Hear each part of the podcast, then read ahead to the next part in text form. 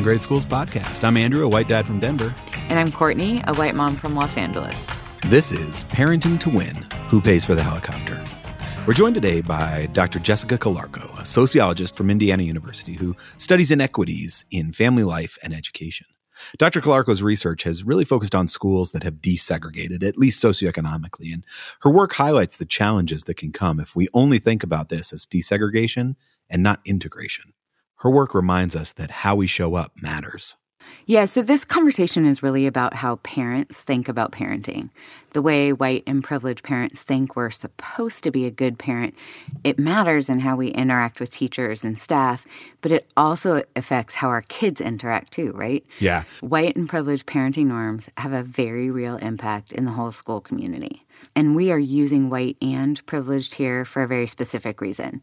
The work that Dr. Calarco shares with us in this conversation today is really about privileged white parenting.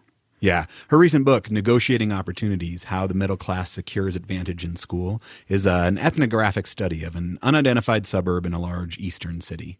She spent about five years there talking to parents, students, teachers, and the book is a result of that work. But it, it is worth noting that while the area she studied was socioeconomically diverse, it wasn't particularly racially diverse. And, you know, she notes in the book, class is not the only cause of classroom inequity. Race, gender, ethnicity all intersect with class in important ways and also also matter independently for students and their outcomes. So while this work is really looking at class differences and how they show up and are reinforced in school, we have to acknowledge that, that race differences often exacerbate these issues, probably exponentially. Yeah, or logarithmically or something, right? But sure. but also not identically.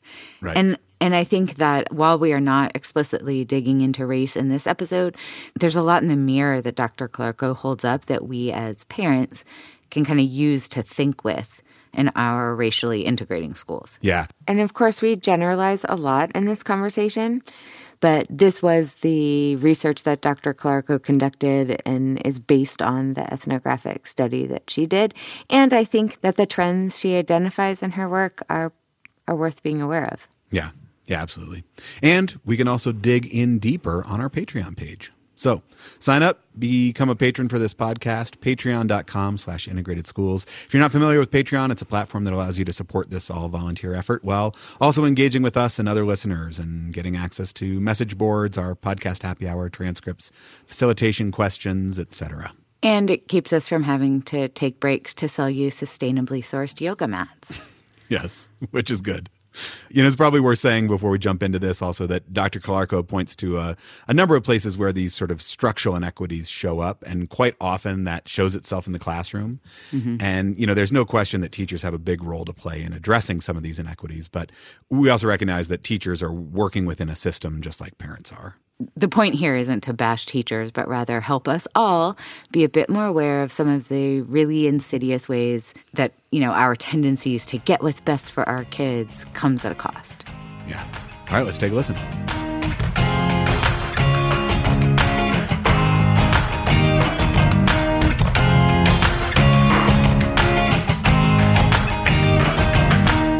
I'm Jessica Calarco. I'm an associate professor of sociology at Indiana University. Great. So I really want to talk about your book, Negotiating Opportunity How the Middle Class Secures Advantages in School. But before we do that, can we kind of like set the stage a little bit? Because I know you you've talked in places about intensive parenting, and there's a lot of terms out there, right? Like helicopter parenting and lawnmower parenting and free range parenting. So I don't know if we can kind of just set out some definitions. Sure. So those kinds of parenting, whether we're talking about snowplow parenting or intensive parenting or helicopter parenting, what those discussions often miss is that those kinds of parenting are closely linked to social class and to privilege, uh, especially white affluent parents being the ones who are pushing that kind of parenting and engaging in that kind of parenting and setting that as the standard. And typically, that kind of parenting involves, at least in some way, trying to protect kids from failure and trying to make sure that kids have every possible advantage. Yeah. Uh, and that it's not leaving success to chance, but intervening from small ways to big ways, everything from the kinds of neighborhoods that you live in to the schools that you send your kids to, to whether or not you write uh, an email to the teacher excusing your kid from homework if they didn't get it done. Those kinds of small and big ways that oftentimes white affluent parents intervene in their kids' education to make sure that they are not going to fail. Yeah, I mean, like, what happens if you fail? I think there's a huge fear around that. Uh, and I think it's not just failure in the sense of economic failure, because most of these, especially affluent white parents, have the means to literally pick their kids up out of failure, to make sure that they have a place to live if they don't have a job, mm-hmm. to make sure a place to stay during graduate school so that they can get the education that they need, or as we've seen with recent scandals, buy their kids way into college if need be. Right. Um, but it's also right. about emotional failure. It's about protecting kids from the feeling of failure, from feeling like you haven't been good enough or that you're not as successful as possible. And I think it's in part rooted in this idea that especially privileged kids should be able to be whatever they want to be and should feel entitled to have whatever job they want to have and have the kind of life they want to lead. And parents feeling like they have to protect that at all costs.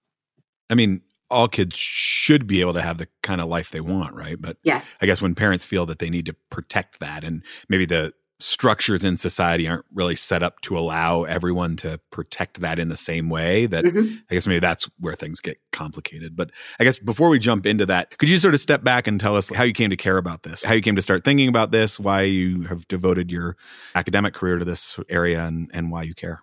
Sure. I, I was primarily interested in educational inequalities. And specifically, I came into the what became my book going from the perspective of what happens when we put middle class kids and working class kids in the same classrooms and schools. A lot of the research that's done on social class and schooling more generally has looked at middle and upper middle class kids in more privileged schools and poor and working class kids in very poor and working class schools. And looked at differences in teacher student interactions, looked at differences in parental involvement, looked at differences in kids' outcomes, but didn't really try to understand what happens when we put these kids into the same classrooms. Do we see them learning from each other? Do we see patterns of inequality being reduced? Mm. was one of the questions that sort of led me into the field to try to explore with my research.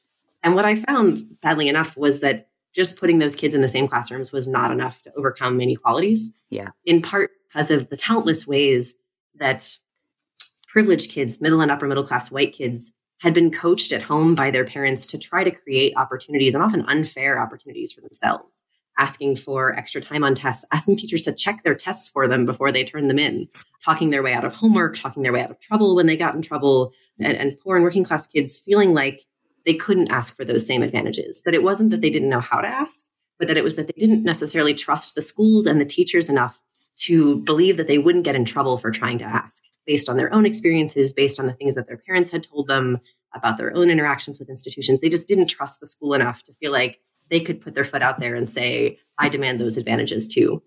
Mm. So, in your book, you talk about the ways that we secure advantage for our kids, which seems, you know, kind of like a reasonable thing. But I think that the interesting piece is that we fail to account for all the ways that this isn't free, right? There is a cost to doing that.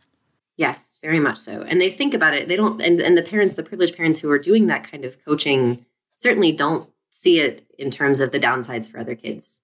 They just see it as I, I want my kid to have every possible advantage, is something I heard over and over again in interviews. But they never stop to think about, well, advantage is a relative term. So advantage over whom? And advantage relative to what?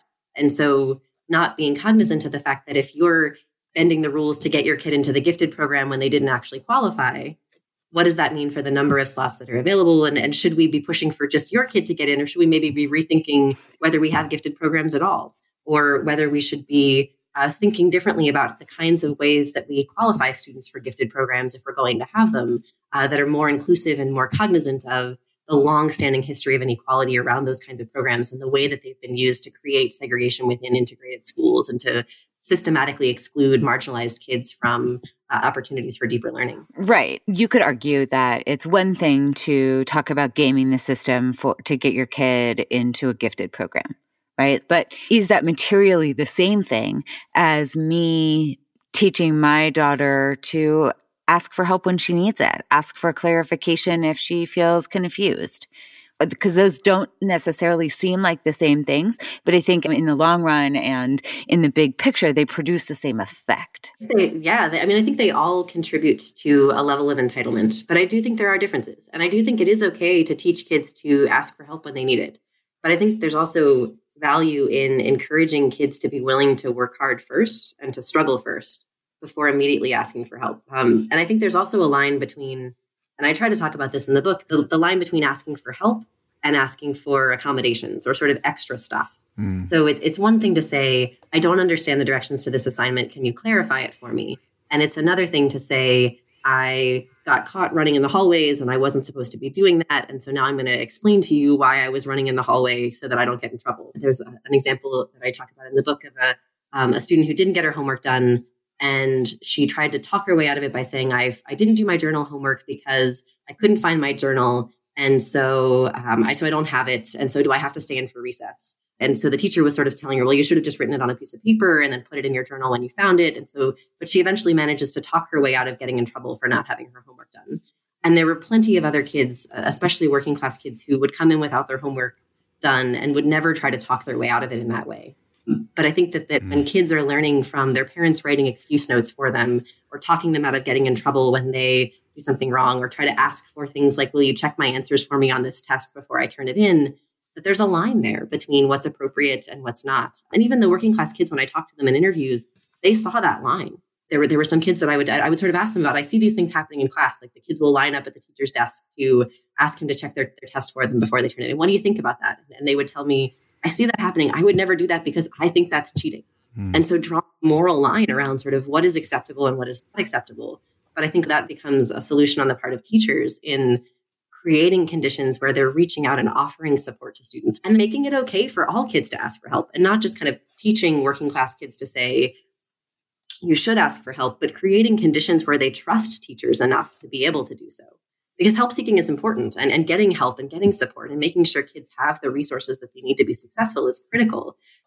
I think certainly it's it's hard to create entitlement among kids who aren't inherently privileged, but I think at least creating conditions where their teachers can offer them the support that they need and can help them trust more that they won't be punished or judged for asking. I mean, the way that we talk about white and privileged kids as being entitled is also these ways that get them stuff, like these ma- material things that come out of that. Can you give us some stories of how that plays out in the classroom? Sure.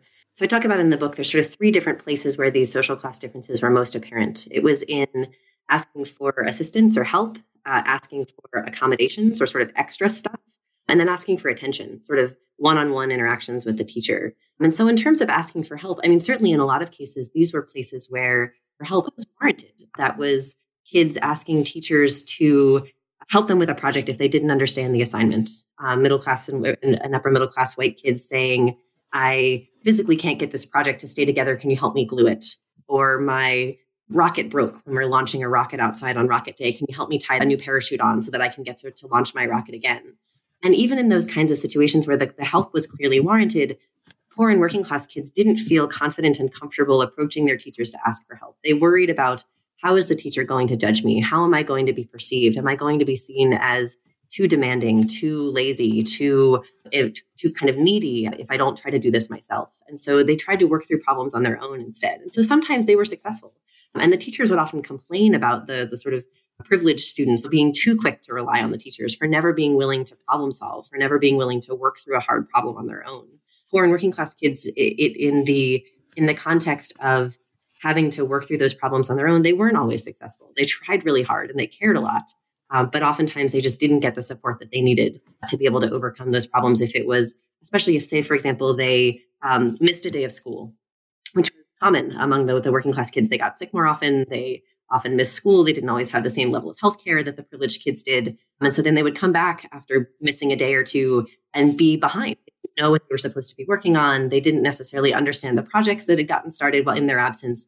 And sometimes the teachers would remember, but in a class of 25 kids, if that kid didn't speak up and say, Hey, I was absent yesterday, I don't really know what I'm supposed to be doing on this project, there was a good chance that they were going to either do it wrong or not be able to do it or not finish it in time. And kids would often get in trouble for that. Um, and so teachers would often mistake poor and working class kids not asking for help for them being off task or being lazy. So it sort of compounded this problem of them not being as willing to ask for help in those kinds of situations. But it, it, wasn't that we just needed to encourage them to ask for more help because when I talked to them in interviews, it was really about just not feeling like it was their right to ask for help. That they they knew that they in theory could go to the teachers. They saw other kids going to the teachers and asking for help, but they worried on a deep kind of psychic level uh, about what the consequences might be if the teachers felt like they were uh, demanding things that were not owed to them in those kinds of situations. Whereas the middle and upper middle class white kids had no qualms at all about saying, Hey, I was absent yesterday. Can you talk me through what I missed? Even if it took the teacher 10 or 15 minutes to, to walk them through what they missed in, in that circumstance, um, just for that one kid uh, the poor and working class kids didn't feel entitled to the teacher's class time in that same way. Mm. The expectations that teachers communicate about kids, right? What sort of message teachers send about what they expect kids to achieve or not achieve? Is that is that some piece of this? Yeah, absolutely. And also teachers aren't always consistent in their own expectations. Yeah. With homework. Right. The teachers would tell me in interviews that they they want kids to be independent with homework, that they get frustrated with parents who are doing homework for kids. But at the same time, when push came to shove in the classroom, they would ultimately privilege kids who got more help from their parents at home. If the kid forgot a project, for example, and left it at home in the morning, the teachers would allow the privileged kids essentially to be able to call home to have mom drive back over and drop off the project for them. Whereas that's something that most um, poor and working class kids would never even think to ask. Can I ask my mom to bring it in? And most of them didn't have parents who were able to do that anyway. Right. And so would end up getting zeros on their projects or having to stay in for recess because they missed the assignment uh, whereas privileged kids were able to take advantage of their parents' help to uh, get ahead in those kinds of situations. And teachers didn't necessarily see the inequalities in those kinds of judgments or decisions that they were making around who got punished and who didn't get punished, especially around things like homework. We think of all these ways that what we imagine the life trajectory of these kids as is different. The kid of color doesn't bring in his homework. That's like, well, th- th- this is to be expected. And the white kid doesn't bring in their homework. Like, well, something must be going on. Let's try to figure this out. Exactly. It's about the default assumptions that we make about affluent white kids versus kids of color and low income kids in the sense of which parents we assume to be good parents, which kids we assume to have good motivations, to be hardworking and, and uh, smart and coming from a good place in their choices. I mean, I saw that all the time in classrooms with teachers making assumptions about kids' off task behavior. Like if kids weren't paying attention, if kids were distracted, if they were reading a book under their desk, if they didn't get their homework done, um, and how the assumptions about kids' behavior differed based on which families the kids came from and, and how teachers interpreted their behavior differently on the basis of whether kids immediately jumped in with an explanation, which was often something that the privileged kids do, and the role that those explanations played in changing teachers' default assumptions about which kids were the quote unquote good kids and which kids were the quote unquote bad kids, and which kids deserved leniency and which kids deserved punishment. You write in your book about what parents' expectations of teachers and staff are, and how those things can be really different between working class and, and middle and upper class families. One stands out where you were sharing a story from, I believe, a cafeteria worker who would regularly get calls from parents saying, Could you go look for my kid's iPhone? Yes. that they left in the cafeteria. Because the way that we think about our role as parents vis a vis the school also is a really different cultural exercise, right? Yes. Yeah, the parent that you're talking about, Ms. Campitello, I call her in the book, they had moved to uh, the district that I call Maplewood or Fair Hills from a very working class district. And so in the interview, when I was talking to her, she was comparing life in her old school district, which was very blue collar, and the, the kinds of parents that she knew there and the way that kind of family life worked there uh, to the way that she saw things working at Maplewood. And she essentially said, like, the, where we came from and, and the way things were when I grew up, like parents would never challenge the teacher. Uh, parents would never try to fix kids' problems for them. If kids left their backpack in the cafeteria or left something on the school bus, the parents would um, never think to ask someone else to fix that problem for them. The kid would get in trouble or that would be the kid's responsibility. And that was very much the way she parented her own kids was sort of, if you mess up, it's your responsibility because the working class parents, they really stressed kind of respect and responsibility and then resourcefulness as, as key skills uh, that their kids needed not only to be successful, but also to be not judged by society. I mean, it's very consistent with the way that our society stereotypes marginalized groups and especially sees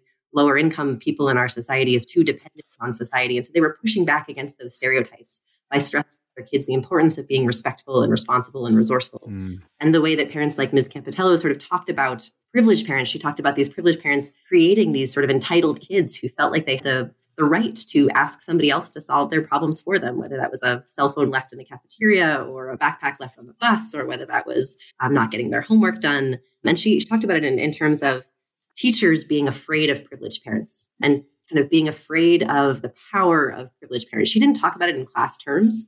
Almost none of the parents or teachers that I talked to talked explicitly about social class.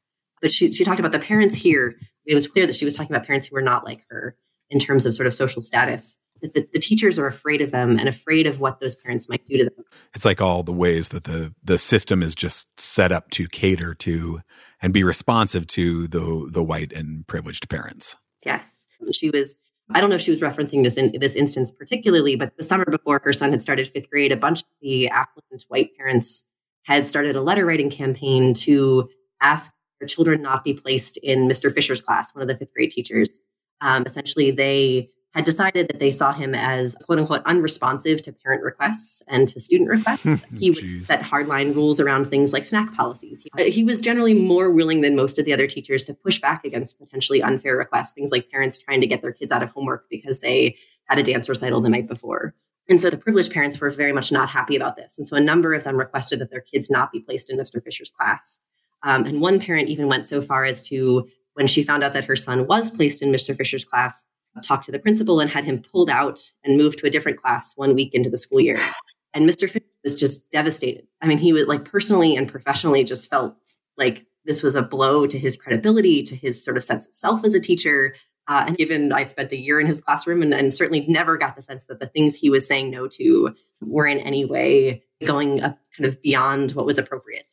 That if anything, he was setting a clearer set of standards to make it fair for all students in his classroom but the, the privileged parents were not very happy about that and, and made his life miserable in some ways because of it. Yeah, so we see this, you know, this one teacher who's trying to do his part to push back, and that's being shot down by white privileged parents. You know, I'm thinking about how how these white privileged parents really relate to teachers as as kind of colleagues and and I think that's really different mm. than looking at teachers as professionals. You know, I don't really question my neurosurgeon, but I'm definitely going to have a philosophical discussion, mm-hmm. pedagogical discussion with my kids' teachers. And I think that relationship it's going to take time in a different way. And we we have that sense of entitlement to their time. Oh, absolutely. Yeah, privileged parents, they see themselves as I could do this job that this teacher has the same level of qualifications to some extent that they do, or that they know as much about their own kids and probably more in some cases, or at least that's the assumption on the part of privileged parents. It's a very individualistic approach to learning mm-hmm. that privileged parents tend to have in the sense that, like, I know my kid best and I know what's right for my kid, and the teacher knows the education stuff, but we can have a conversation about how to apply that education in a way that is best for my individual kid. Whereas the working class parents that I talked to tended to take both a more respectful or sort of deferent approach to teachers, but also a more collective approach to learning in the sense that they saw the teacher's responsibility as not just helping their individual kid, but looking out for what was best for the class as a whole.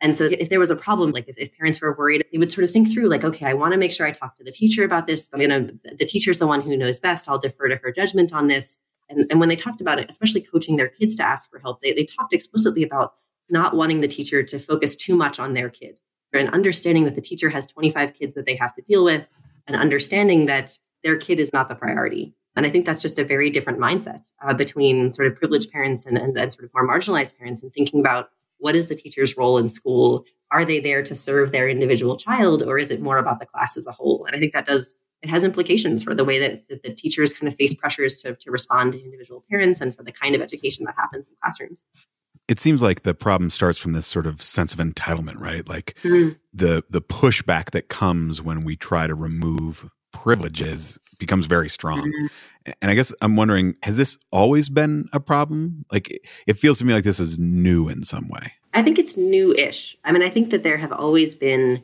privileged parents who've been able to manipulate the system in their favor. But I think, if anything, the number of parents who have that amount of privilege has expanded mm-hmm. in recent years. That it's not the uber elite parents who are able to manipulate systems in this way. Mm. And, and, that we have this growing sort of middle to upper middle class of people, kind of professionals that may have grown up sort of very blue collar, kind of lower middle class themselves, but have come into a relatively privileged existence and are able to, by virtue of things like the way that our schools tie funding to property taxes and the way that white flight has amplified the, the links between race and class in terms of schooling and the way that our communities are set up and the opportunities that exist in our society, it creates more opportunities for a larger group of privileged white people to negotiate these kinds of opportunities for themselves. And I'd argue that it's happening in schools, but it's also happening in other social systems as well. In the healthcare system, who gets to demand that doctors be responsive to their kinds of concerns um, and who doesn't? In terms of things like paid paternity leave and maternity leave, which classes of workers have been able to demand that institutions give them those kinds of advantages? Or in the legal system with who gets in trouble for breaking the law and who doesn't, or who gets harsher penalties and who doesn't, who's able to talk their way out of those situations. I think it's a bigger set of issues that taps into the power of privilege in our society and how that power has expanded beyond just the people at the very top echelons of society to incorporate people at the what I what I might like to think about as sort of more mundanely privileged people, doctors, lawyers, college professors. Right. Mundanely privileged. I love that.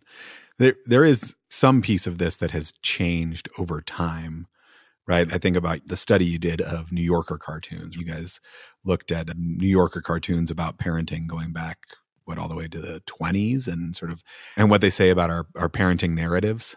Definitely. I mean, I think certainly we've seen a push toward more individualistic parenting, at least in terms of the way that elites talk about parenting in society. And the, the project you're talking about with, with New Yorker cartoons is certainly very much directed at an elite audience of parents. Uh, and, and thinking about the role that the way that, it, that parenting and good parenting is defined by this very intensive parenting model of I'm raising this perfect little child to be a model of myself and to be an indicator of my success and my worth as a parent um, is certainly something that has become more prevalent over time. That it's less about sort of kids as a nuisance um, and more about sort of kids as this project do you think there's a piece of that that is also tied to the performative nature of parenting now? The the way that we share our parenting wins and hide our parenting losses, the, the like online version of ourselves that we create that then creates this sense, well, like all these other people seem to be getting so much, I better make sure that I get mine too. Absolutely. That it's not just about my kids' success is is determined by their ability to compete in this increasingly competitive world, but my value as a person and as a parent is defined by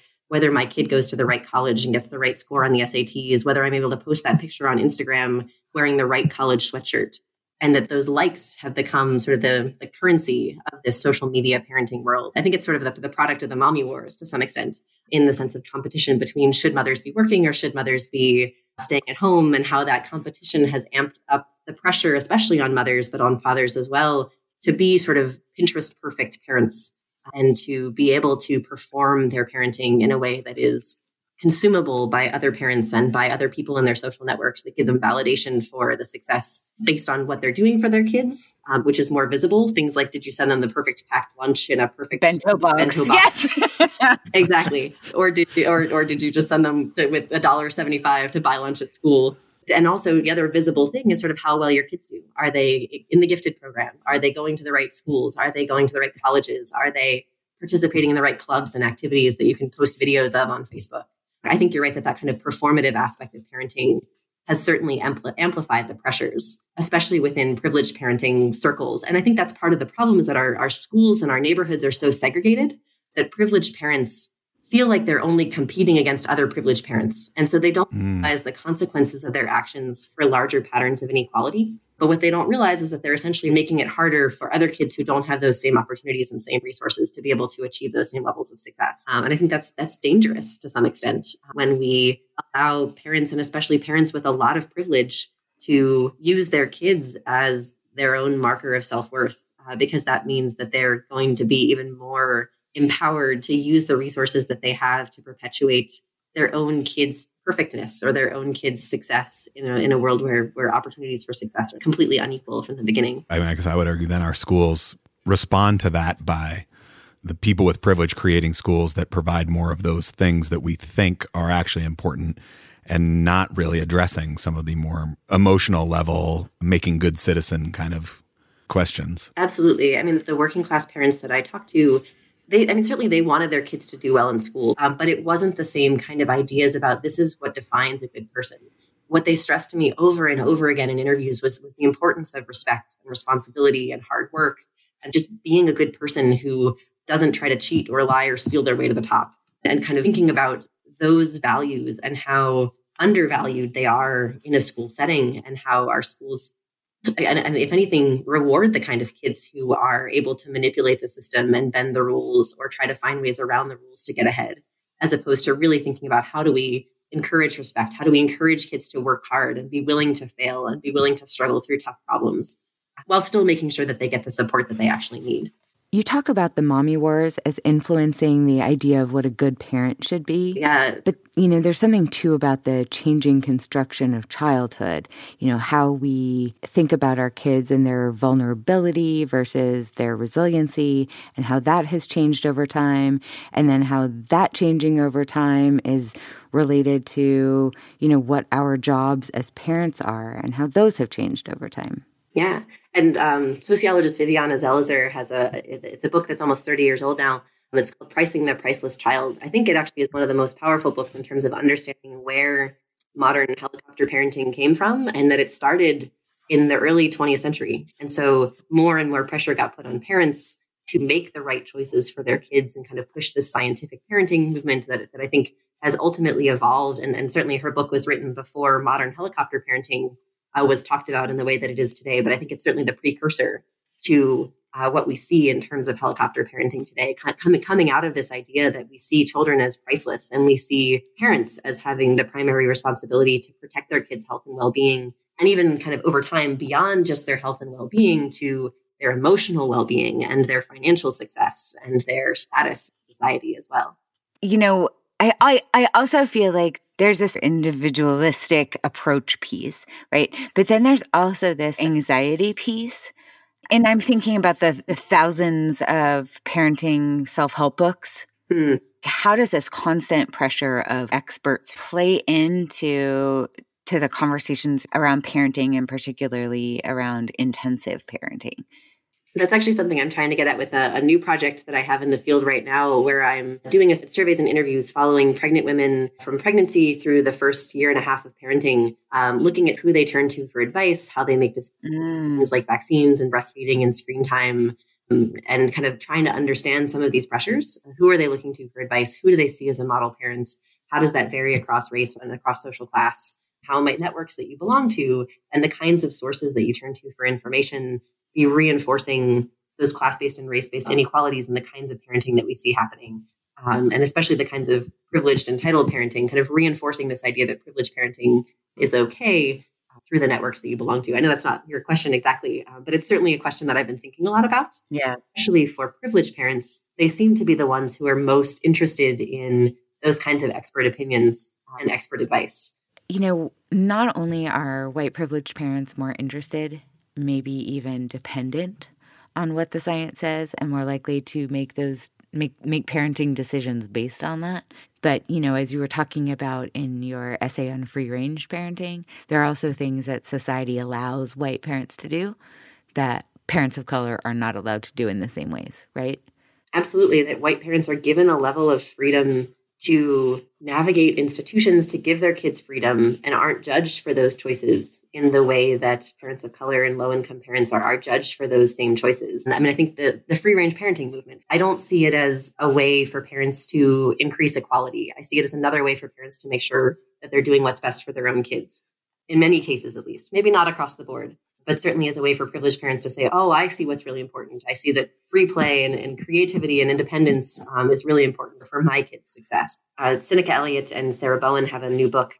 It's a book about sort of feeding practices in the United States, and it's interviews with lower income and higher income mothers across a number of different states. And one of the things that they find with their interviews with low income moms and, and, mothers of color are essentially the, the pressures that they feel when they go to the doctor's office and get their kids weighed, and that they feel like there's so much riding on is my kid at that right mark on the weight charts? Because if they're not, there's a good chance that the doctor's office will call social services. Mm. And so the level of scrutiny that marginalized parents face on a day to day basis and in every interaction with institutions, that the risk that they put themselves at when they interact with teachers or interact with doctors or interact with uh, other social service providers, there are huge risks for them that middle and upper middle class white parents just never have to think about and are given so much more leeway in those kinds of decisions um, whether it's about what their kids look like or what their kids are eating or how their kids are behaving in public, that they just don't have to worry about those same kinds of things.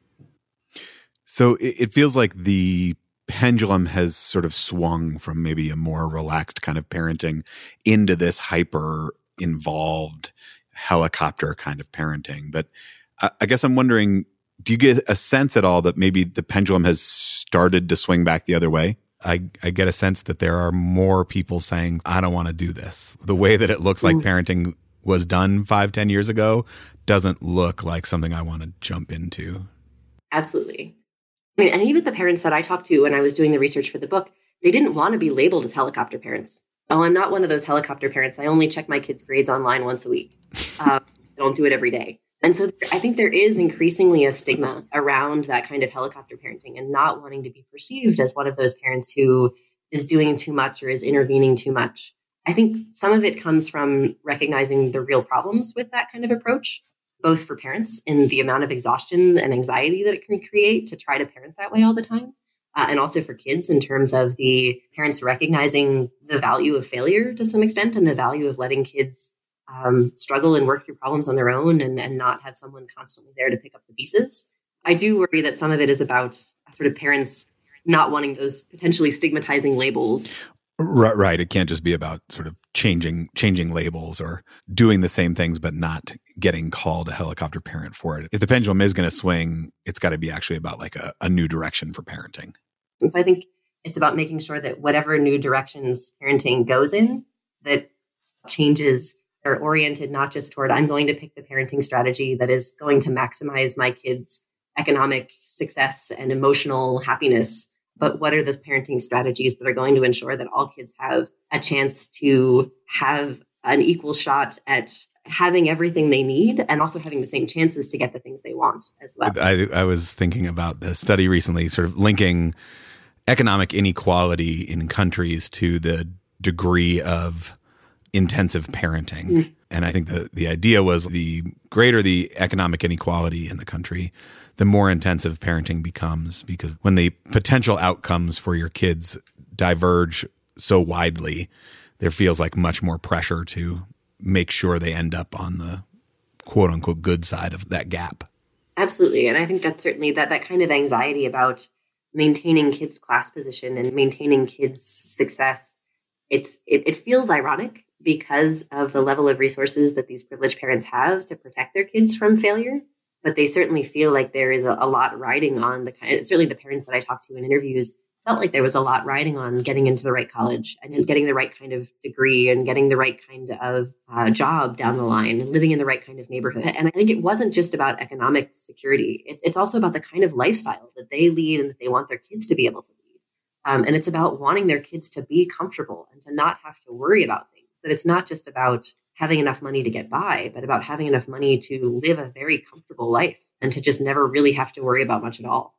And, you know, I think this is a really good tie in too to think about, you know, how white and privileged families kind of think about sending their kids to integrating schools and how we often talk about that as if it is a risk. And when we're thinking about all of these pressures around what it means to be a good parent in these very, very specific ways, you know, we hear a lot like, why on earth should we take this risk to go to an integrating school? You know, how would you talk about this perception of risk? Absolutely. I mean, just from an evidentiary perspective, going to a quote unquote good school has a much bigger impact on a marginalized kid's outcomes than it does on the outcomes of a privileged white kid. Yes. They are the kids who have the resources at home to act as a buffer to make sure that they, and possibly through some of the ways that their parents intervene in schools, they are the kids who have the least to lose by going to those kinds of schools that are historically underperforming yeah. with the big air quotes around underperforming. And so I think that if anything, those are the parents who have the resources to take the risk. They're also the same parents who have the resources to avoid the risk, but arguably they're the ones whose kids should be asked or should be called upon to take that risk because they're the ones who have the resources and the buffers to protect themselves from it. Yep. Yeah. Our audience is largely white privileged parents. You know, what do we do about this? How do we take this that seems sort of undeniably true and turn it into some sort of action? It's, you know, we're, we are individuals and this is, seems like a systemic issue, but it seems like there must be ways to interact with that system in more helpful ways. Yeah. I mean, I think one of the big things that privileged parents can do is to check the way that they interact with teachers and with other institutions. So, to give you an example, I have a, an almost five year old and an almost two year old um, and, and, about two years ago, my then three year old was, I picked her up from daycare one day and we were walking home from school. And she, she told me how her teacher chased her on the playground and grabbed her and brought her back inside. And so the, the, the, chasing part and the grabbing part, of course, my like parenting antennas went up and said, like, what's going on here? And it certainly in that moment, I could have marched back to school, demanded to know what was going on, kind of gotten the teacher in trouble. But instead, what I tried to do was to try to figure out, so, okay, what might have actually been going on here? And so what I found out by sort of carefully questioning my daughter was that what really happened was that my daughter, it was a warm spring day and my daughter didn't want to wear her coat. It was probably like 55 degrees outside. Um, and the teacher said, no, the rules are if it's under 60 degrees, you have to wear your coats outside to recess. And so my daughter, being stubborn as she is, decided that she was going to run out the door of the classroom without her coat on. Um, mm. Made a break for it and almost got to the street. Um, and the teacher obviously ran after her and chased her and grabbed her, rightfully so, to protect her from running out into the street, and then brought her back inside to have her put her coat on. So after understanding more about the situation, I was perfectly on board with the teacher's response. Right. Sort of said to my daughter, like, look, there are rules for a reason. And it might feel unfair in those moments that you have to do something that you don't want to do, but unfair doesn't mean not getting what you want. Um, and that there are rules for a reason and that she has to respect the teacher and respect the rules and listen to the teacher when she tells her what to do. And so I think being willing to think about the way that we talk to kids and especially privileged kids about fairness um, and about what fairness actually means um, and that fairness isn't just getting what you want all the time um, and that question why why can't they always get what they want? And why isn't it fair for them to always get what they want to other kids uh, in our society and to other institutions and to, to the adults around them as well but expecting teachers to drop everything just to make sure that they get what they want uh, is not fair to the teacher uh, just as much as it isn't fair to the other students as well and so kind of being willing to have those conversations with kids even from a very early age and to help them understand the consequences of their actions, to help them think about why rules are important and why respect for authority. I mean, certainly not ultimate deference to authority and that, that people in power are never wrong, but the idea that there is value in that kind of respect and thinking beyond our, our individual kids and not always assuming that their interpretations are the right interpretations or that there might not be something going on uh, that the teacher was contending with if something didn't go your particular kid's way, I think can be a really powerful first step for privileged parents to take. Can you tie some of this to life after school for these different kids? Because I feel like there's a piece of it that, like, low income, but certainly kids who are not white don't get to talk their way out of problems once they leave school. Mm-hmm. And seems like there's maybe a piece of what parents are desiring is asking the school to actually prepare them for the world that they're going to live in. And and the white and privileged parents know that these things will continue on after school. Yeah, I mean, you're right in recognizing that there's very different worlds that these privileged kids and more marginalized kids are, are going into when they leave school. But certainly that plays out when they move into the workforce, when they move uh, into interactions with the healthcare system, with the criminal justice system. Uh, I mean, certainly there's huge implications there uh, in terms of working class kids in some level, their parents at least trying to prepare them for the world that they are likely to face. And, and I think we need to be cognizant of that when we think about how we change schools to try to address some of these problems. And I, would argue that the solution has to go beyond just schools and teachers and parents. That it really has to be thinking about how do we reduce the power that privileged people have to bend the system to advantage them in every possible way. Um, and maybe that's things like decoupling school funding from property taxes mm-hmm. or decoupling test scores from home buying websites yes. yeah. to re- reduce the power that privileged parents to say, hey, if you don't give me what I want, I can pull my kid out of this school and all of a sudden your funding is going to go away. Or kind of making sure that teachers are paid decent wages and don't have to rely on parents and especially privileged parents to fight for them in fights with the school board over uh, things like are they going to have benefits? Are they going to have adequate teacher salaries? Are they going to have adequate funding for the classes that they have? And so I think to the extent that we can think about ways to reduce the power that privileged people, especially affluent white people, have in our society to make those demands, that's it, it's a tough solution, but I think it's arguably one of the the only ways that we'll be able to prevent privileged people from being able to demand that all of those institutions just cater to their needs. These institutions, though, they're responsive to us too, right? And with schools in particular, we ask the schools to cater to us yeah. because our vision of what a good parent is is tied up in what we get from the educational system. Absolutely. And so it seems like that system is unlikely to change unless we can change what it means for us to be a good parent.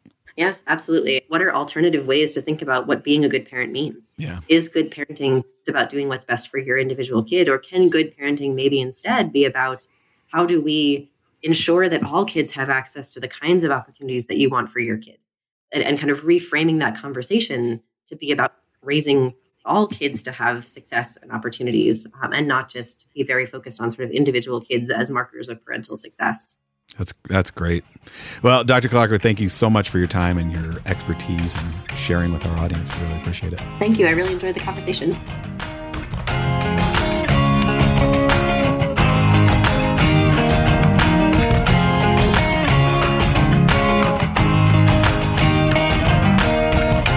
Okay, so I have a ton of thoughts, but uh, what stood out to you? A lot. I, you know, I, I think it, I think it's worth reiterating that this episode was not meant to be sort of teacher bashing, right? Teachers are Yeah. by and large committed professionals who are working hard to educate kids. But you know, I think when we don't talk about the ways that our assumptions can lead us to treat kids differently, and and we don't train teachers to push back on that, we we see that the impact of our system is negative, sort of regardless of the intent of it, right? Yeah.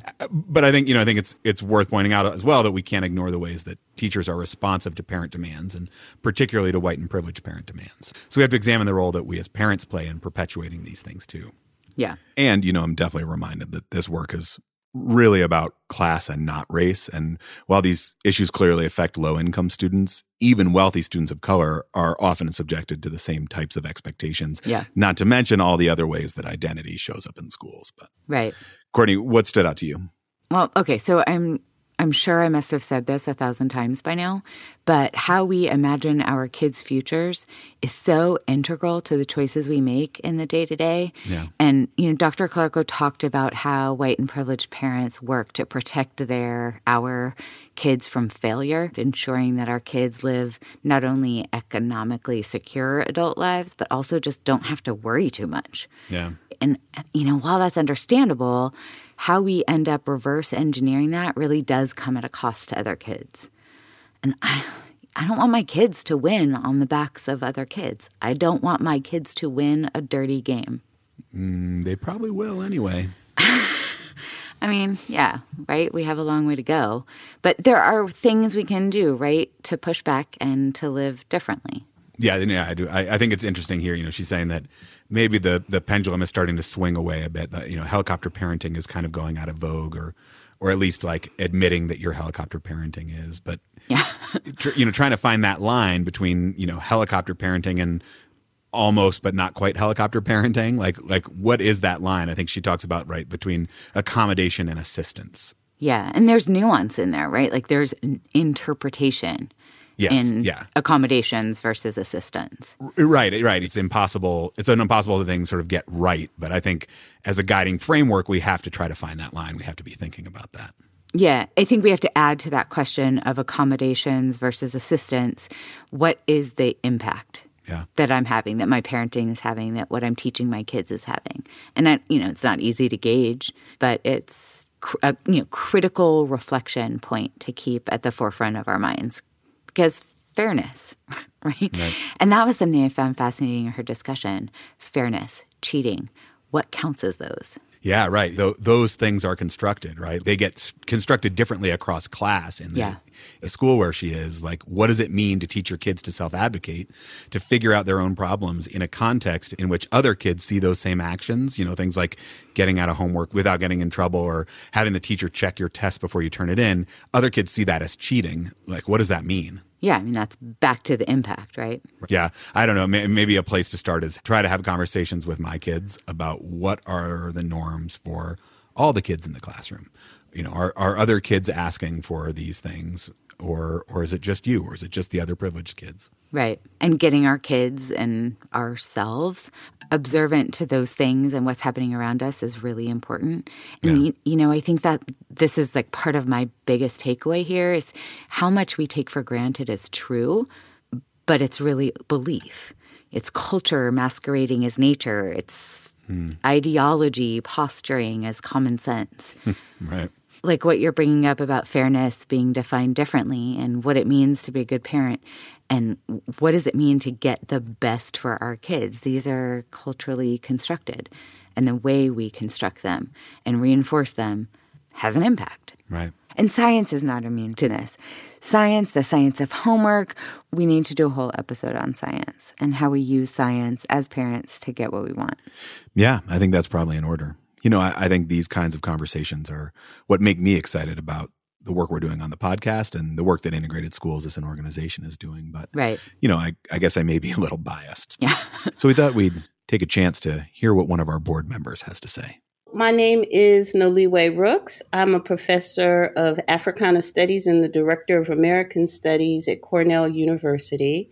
And I am the author of a book called Cutting School Privatization, Segregation, and the End of Public Education. So, uh, integrated schools uh, as an organization, when I first heard about it, I felt literally like a cartoon character where a light bulb went off over my head. Because as someone who has written about public education from the 19th century on, one of the threads that I'm clear about is it is the, the resistance of white parents to really entertain the idea of participating, of joining hands with and instead of helping, instead of saying, yes, we now believe, we have seen that integration is a good and, you know, be- becoming warriors for justice, far too frequently it's white parents who basically say, I support integration as an ideal, but not for my kid. So what I felt when I first came to know about integrated schools was here is um, not just a group of white parents who want to do better, but who are almost evangelical in spreading that message to other white parents. And I think it's one of the first groups, and so one of the first moments where we can really see some sort of organized resistance and pushback to white parental apathy and as is is true with all organizations trying to do good work we need funds. We, I'm saying we as a board member, I'm saying we as a parent, me as a citizen of the United States who understands that we have got to get this educational inequality issue, this intractable problem fixed. This is one way. This is a new way. We are in election season. We hear about small donations and what it means for citizens to actually support democracy. This is one of those calls. This is as important a donation as any other that you can make in the support of equality and anti racism and as a citizen in this democracy. Give. Thank you, Dr. Rooks. You can give on our website directly, integratedschools.org, click the donate button, or join our Patreon, patreon.com slash integrated schools. Help the volunteers at Integrated Schools continue with our work. And thank you for listening and for being with us as we try to know better and do better.